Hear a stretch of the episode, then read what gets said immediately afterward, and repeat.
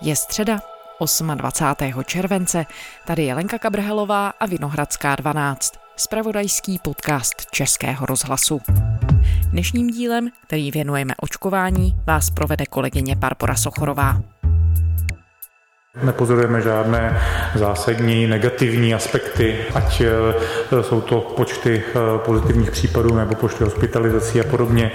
E, tak jsme se rozhodli od 1. srpna přijmout další určitý rozvolňovací balíček. Ono to vlastně vychází... Česko čeká další vlna rozvolnění a to ve chvíli, kdy zdravotníci překonali hranici 10 milionů vyočkovaných dávek vakcín proti koronaviru.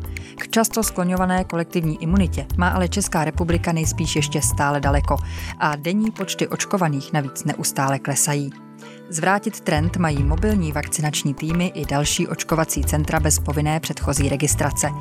Může taková strategie fungovat? Nebude se opakovat scénář z Loňska, kdy po klidném létě přišel tragický podzim? A jak číst aktuální čísla nakažených? Hromadných akcí se bude moct od 1. srpna účastnit více lidí. Venku maximálně 7 tisíc osob, uvnitř 3 tisíce. Večer to schválila vláda. Podle ministra zdravotnictví Adama Vojtěcha zahnutí ano, ale lidé při vstupu na akce budou muset i dál prokazovat bezinfekčnost. Samozřejmě víte, co se i děje v jiných zemích, ale u nás myslím, že v tuto chvíli tedy to rozvolnění možné je. Zdravotníci v Česku už vyočkovali přes 10 milionů dávek vakcíny proti koronaviru. Vyplývá to ze statistik ministerstva zdravotnictví. Očkování začalo v Česku přesně před sedmi měsíci.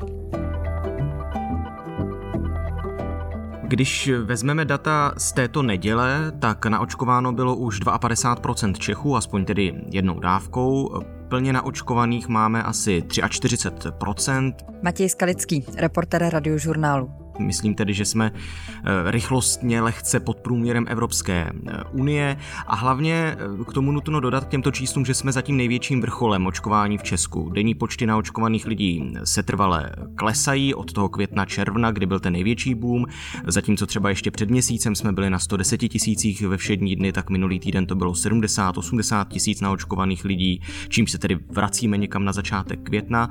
Zpětně se ukazuje, že právě polovina května to byly očkovací žně v Česku, bylo podáno nejvíc prvních dávek, pak po celý červen jsme očkovali 500-600 tisíc lidí za týden a teď o prázdninách ten zájem už klesá.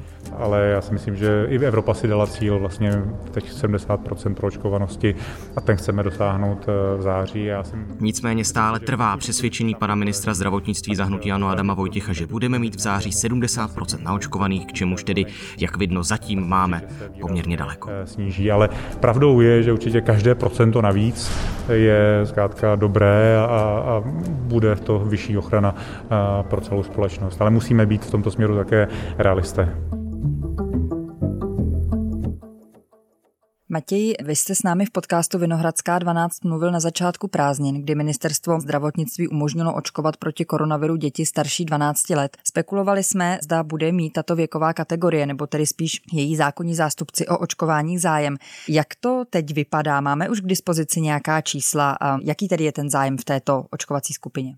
Očkování dětí v té inkriminované kategorii věkové 12 až 15 let je ano možné od 1. července, takže máme de facto první bilanční měsíc za sebou a vakcínu dostala za tu dobu zhruba desetina dětí v této věkové kategorii, něco přes 50 tisíc z nich, dalších skoro 50 tisíc na vakcínu stále ještě čeká, jsou tedy zaregistrovaní a někteří třeba už i mají zarezervovaný termín k očkování, s čímž tedy byly z počátku července jakési problémy. Trvalo to, bylo to pomalé, ale teď už se to nějakým způsobem daří ty kapacity naplnit, otevírají se i jiná místa, zvětšují se ty kapacity. Tam, kde se děti mohou nechat očkovat, připomeňme, je to asi 80 míst v Česku, kde u toho očkování musí být zákonný zástupce, musí u toho být pediatr. No a dá se tedy říct, že souhrně každé páté dítě v Česku ve věku 12 až 15 let, respektive jeho rodiči, tedy projevili zájem o vakcíny proti koronaviru.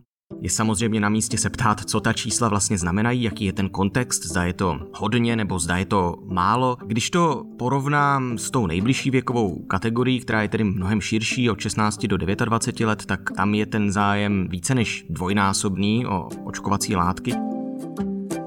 Vakcínou od společnosti Moderna budou zdravotníci očkovat i děti starší 12 let. Doporučila to Evropská léková agentura. Povolit to ještě musí Evropská komise, ale to je jen formalita. Americká očkovací látka tak bude druhou, kterou dospívající děti můžou v zemích Evropské unie dostat. Doteď lékaři podávali jen vakcínu Pfizer-BioNTech. Evropská léková agentura své doporučení vydala na základě klinické studie, které se zúčastnili téměř 4 000 dětí od 12 do 17 let. Vakcínu regulátor zkoumal od začátku června. Už tehdy studie samotné společnosti Moderna naznačovaly, že očkovat děti možné bude.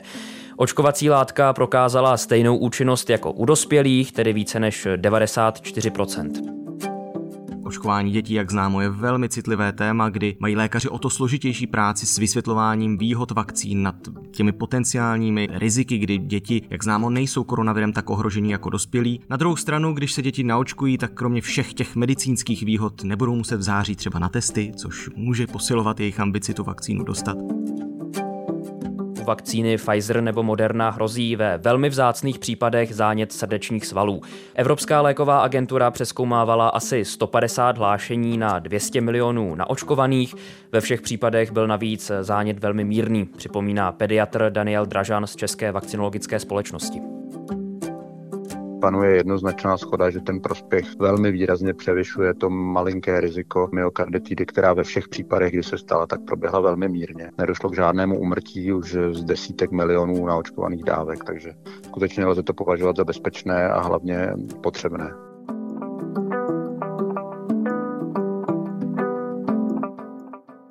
V souvislosti s šířením delta varianty koronaviru, dříve známé jako indické, odborníci postupně navyšovali i hranici potřebného počtu lidí pro zajištění kolektivní imunity.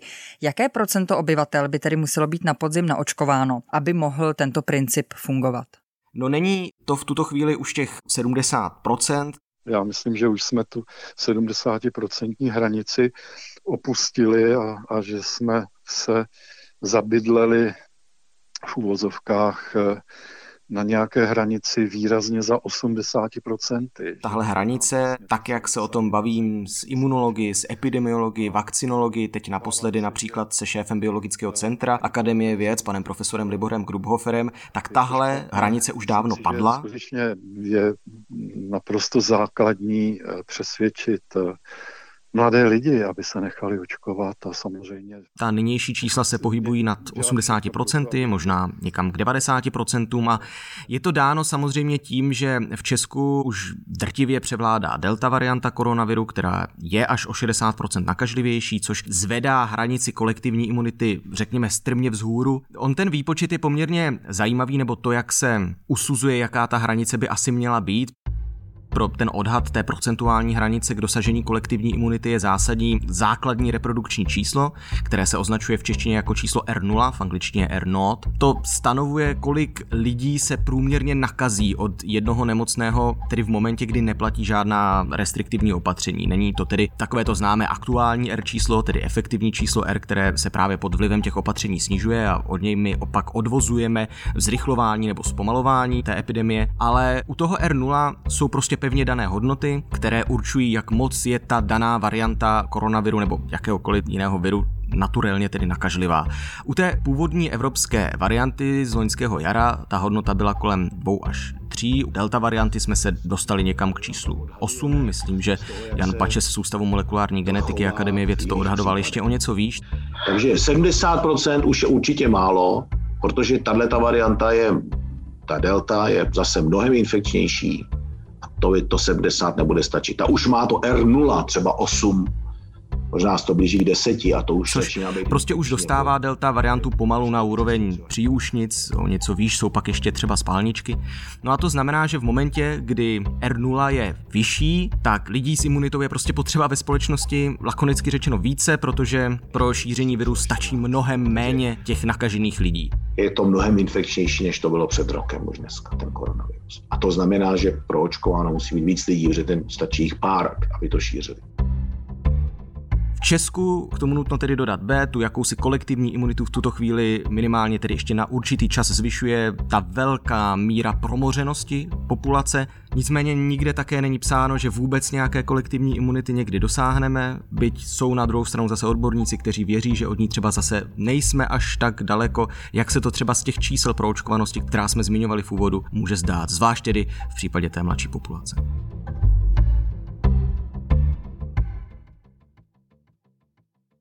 Jsme statisticky na milion obyvatel nejpromořenější národ na světě. Zkrátka je plno lidí, kterým lékaři říkají, máš protilátky, neočkuj se. Takže já v této chvíli si nemyslím, že by to mělo být povinné. Premiér Andrej Babiš se minulý týden nechal slyšet, že za jeho vlády očkování proti koronaviru povinné nebude, a to ani pro zdravotníky. Současná vláda si podle jeho slov vybrala cestu přesvědčování. A pomoci mají v boji za co nejvyšší proočkovanost společnosti i mobilní očkovací týmy. Jak mají fungovat a mohou skutečně zvrátit ten počet těch proočkovaných lidí tak, aby to bylo znatelné? Já se k těm mobilním očkovacím týmům dostanu, ale možná si ještě v rychlosti zastavím u toho povinného očkování zdravotníků, protože na to se ty názory hodně různí. Já jsem mluvil se zastánci i odpůrci povinného očkování určitých skupin obyvatel, zdravotníků konkrétně, přičemž rozumím jak názorům těch, kteří říkají, že přeci doktoři mají jít příkladem, jsou navíc v přímém kontaktu s nemocnými, můžou je potenciálně sami ohrozit, nebo naopak pro ně samotné to může být rizikové. Vzpomeňme na nakažené sestry na podzim a v zimě. Na druhou stranu jsou lidé, kterým se cokoliv mandatorního prostě příčí. Slyšel jsem připodobnění, myslím, že to řekl pan Jaroslav Štěrba, ředitel fakultní nemocnice Brno, že byly doby, kdy co nebylo povinné, tak to bylo zakázané a že se to prostě, že s tím lidé nesouhlasí a že jim to vadí. Pan ministr Vojtěch sám mluvil o tom, že lidé v sociálních službách snad by i odešli z práce, kdyby ta vakcinace měla být povinná. Samozřejmě bychom si přáli, aby v těchto službách byla stoprocentní proočkovanost ale zase, abychom skutečně nebyli zvaničkou dítě a neznamenalo to, že třeba někteří lidé to budou odmítat a zkrátka z těch služeb třeba sociálních a podobně odejdou. Itálie, Francie, Řecko a nejspíš i Maďarsko. Ptáte se, co mají v souvislosti s koronavirem tyhle země společného, tak všechny jdou částečně cestou povinného očkování proti COVID-19 pro zdravotníky. A například v Řecku se to vztahuje i na pracovníky pečovatelských domů.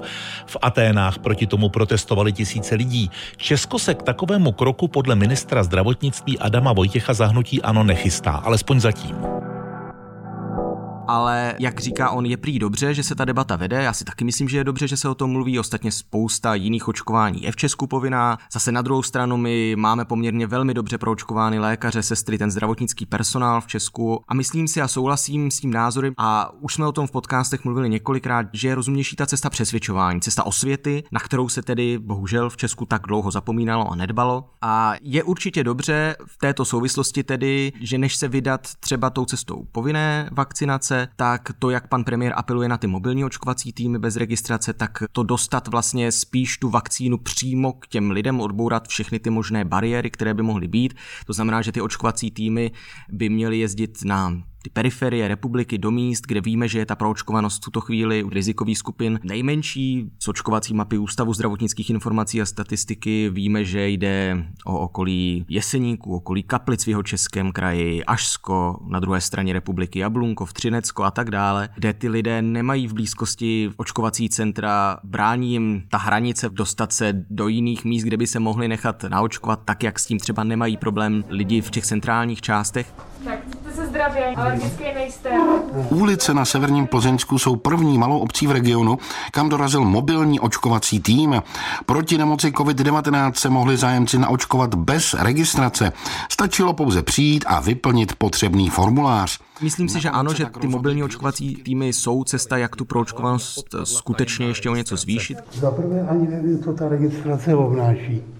Protože to, no a když je to tímhle tím způsobem, když se to dělalo, tak proč toho nevyužít? Že tak dneska po tom očkování, klidový režim, nepít alkohol, odpočívat, jo? Na dlouhé fronty ale v ulicích nedošlo. Dopředu se nahlásili čtyři lidé. Nakonec jich přišlo mezi 14. a 18. hodinou na obecní úřad, kde se očkovalo 21. Když se nám prostě podaří obrátit ten systém, přijďte si pro vakcínu na systém, buďte klidně doma na zahradě, my s vakcínou přijedeme až za vámi. I tak ale může nastat brzy problém, že nebudou noví zájemci o vakcíny. Když se podíváme na statistický web fakulty informačních technologií ČVUT, tak ten uvádí, když se tady teď na to dívám, že k nedostatku nových zájemců o vakcíny může dojít někdy už v půlce srpna, to znamená za dva, tři týdny. Už jsme se toho trochu dotkli. Jak je to tedy se zájmem lidí o první dávky vakcíny? Podařilo se ministerstvu zdravotnictví potažmo vládě nastartovat zájem mladých lidí skrze očkovací centra bez registrace, tak jak to bylo plánováno? No, byť jsem mluvil o tom poklesu zájmu o očkování, který je samozřejmě očividný, když to porovnáme s těmi měsíci červen-květen, tak je zajímavé, že celý poslední měsíc se lékařům nadále daří vyočkovávat 20 a více tisíc prvních dávek. Je tam pokles, ale to číslo je poměrně stagnující nebo stabilní a jistě za to můžou právě ta očkovací místa bez registrace, která teď vznikají po celé republice, už jsou jich více než dvě desítky a bude ten počet ještě narůstat. Ta první místa, připomeňme, stát otevřel na Chodově v Praze a na hlavním nádraží 12. července a jen na ten Chodov si chodí pro vakcínu denně tisíc lidí přičemž ze začátku to byly tedy dvě třetiny pro první dávky, teď v posledních dnech už je to tak půl na půl a abych zodpověděl tedy tu otázku, zda se tak podařilo nastartovat zájem mladých lidí, tak ano, právě ta očkovací centra bez registrace se oblíbily hlavně mladí lidé.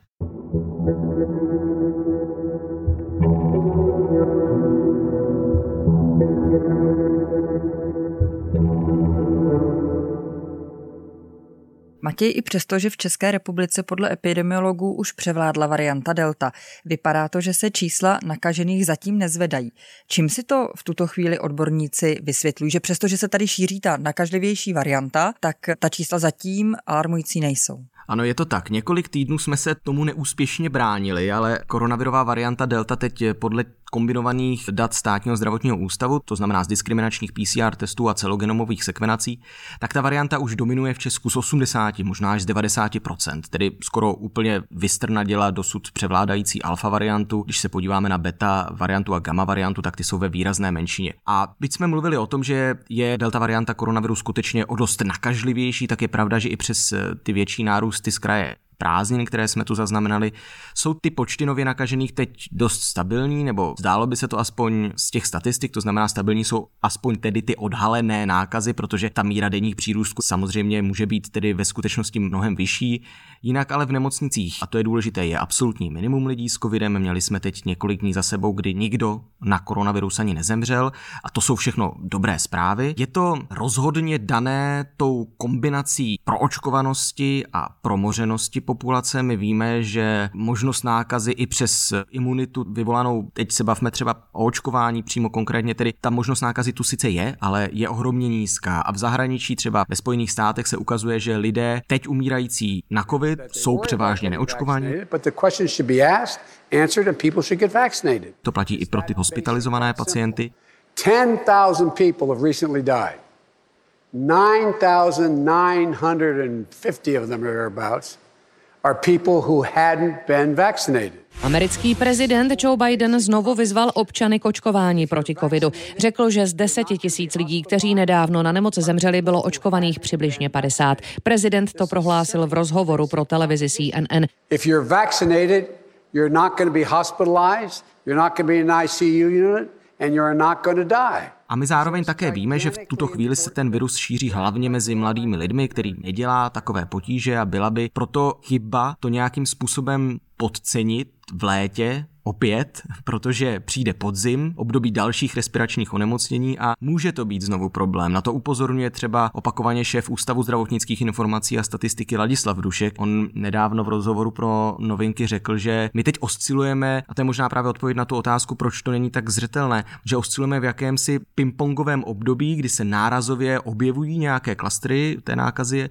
a lidé se testují hodně před dovolenými, pak je zase méně testů, protože je spousta lidí už někde u moře, takže se jen složitě teď rozumně posuzuje, v jaké situaci se vůbec v tuto chvíli nacházíme. V tom je to léto hrozně zrádné, ten virus v nás dál přežívá a teprve až ten podzim může ukázat, v jaké situaci tedy ve skutečnosti jsme. A pokud k tomu tedy zodpovědně nepřistoupíme, tak to léto současné před podzimem může být takové to ticho předbouří, i když pevně věřím, že s tou mírou imunity, kterou si zvlášť tedy díky očkování vytváříme, nás snad už nečekají tak hrozné týdny jako loni, ale je opravdu nutné myslet na to, že koronavirus může dál mutovat, dál mutuje, s každou další mutací pak může být i lépe odolný proti vakcínám, což je ta naše největší zbraň proti právě této infekci. Zmínil jste ten loňský rok. Můžeme v tuto chvíli s jistotou říci, že nejsme svědky opakování scénáře právě z loňských prázdnin, kdy přes léto vypadala ta čísla příznivě, pak přišel poměrně rychlý a nekontrolovatelný nárůst nakažených. Může se tento scénář zopakovat? Já si po těch zkušenostech z loňského roku vlastně neodvažuji raději vůbec nic usuzovat, jak se ta situace může nadále vyvíjet. Ale loni tu nebyla vakcína, to je ta naše největší zbraň, i když nás to nesmí uchlácholit, protože loni tu taky nebyla delta. A vidíme, že těch variant se objevuje čím dál tím víc, my proto musíme být nadále velmi obezřetní, nadále usilovat o to, aby se pořádně sekvenovalo. Víme, že ne všechny laboratoře i 3-4 týdny po té povinnosti, kterou mají tedy provádět diskriminační PCR testy u těch pozitivních nálezů, které pak mají sloužit jako velmi rychlé prvotní ukazatele možných variant, taky nedělají, data neodesílali tak, jak měli. Část laboratoří hlásí pozdě vzorky na mutace koronaviru, v některých případech dokonce s několika měsíčním spožděním. V rozhovoru pro hospodářské noviny na to upozornil ministr zdravotnictví Adam Vojtěch za ANO s tím, že by takovým zařízením mohly hrozit sankce, správní řízení nebo vyřazení ze seznamu akreditovaných laboratoří. S odhalováním variant koronaviru by Česku mohly pomoci peníze z projektu Evropské komise. Česko požádalo o 90 milionů korun, za které by pořídilo přístroje do laboratoří zaměřených právě na sekvenování viru takže my musíme určitě dbát na tu prevenci, testovat, dodržovat nějaké izolace po návratu z rizikových států. Pak už ten černý podzim 2020 znovu nastat nemusí, upřímně bych si to moc přál, protože co jiného tedy vyvodit z těch vlastních loňských chyb, než se z nich poučit a neopakovat je.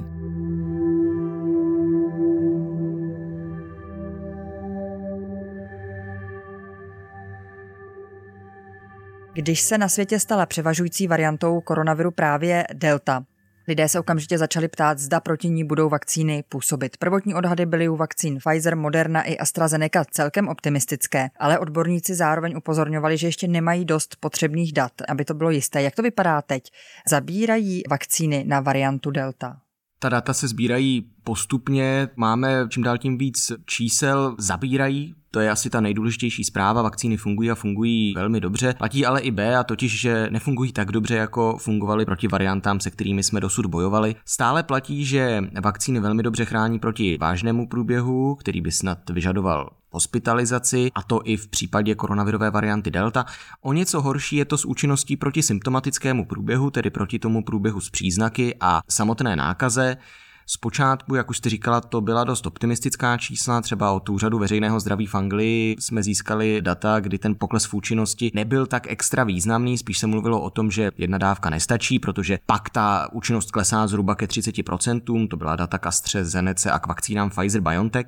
O něco horší data pak přišla od izraelského ministerstva zdravotnictví a teď před pár dny tento úřad zveřejnil informaci, že Vakcína Pfizer-BioNTech zůstává nadále velmi, velmi účinná proti tomu vážnému průběhu a hospitalizacím, to je kolem 90%, ale její účinnost proti nákaze je jen asi 39%. K tomu nutno dodat, že zásadně je skutečně ta ochrana před těžkým průběhem a že je pořád v záloze výroba upravených typů vakcín, která by neměla být nějak extrémně složitá u těch nejmodernějších typů vakcín na bázi nukleových kyselin, což jsou vakcíny Pfizer-BioNTech nebo ty od americké Moderny. A pak je tu také v záloze, a ta otázka se velmi urgentně řeší, totiž podávání třetích dávek. Ostatně mluvili jsme o Izraeli, tak třeba právě Izrael už začal v případě vážně nemocných seniorů dělat.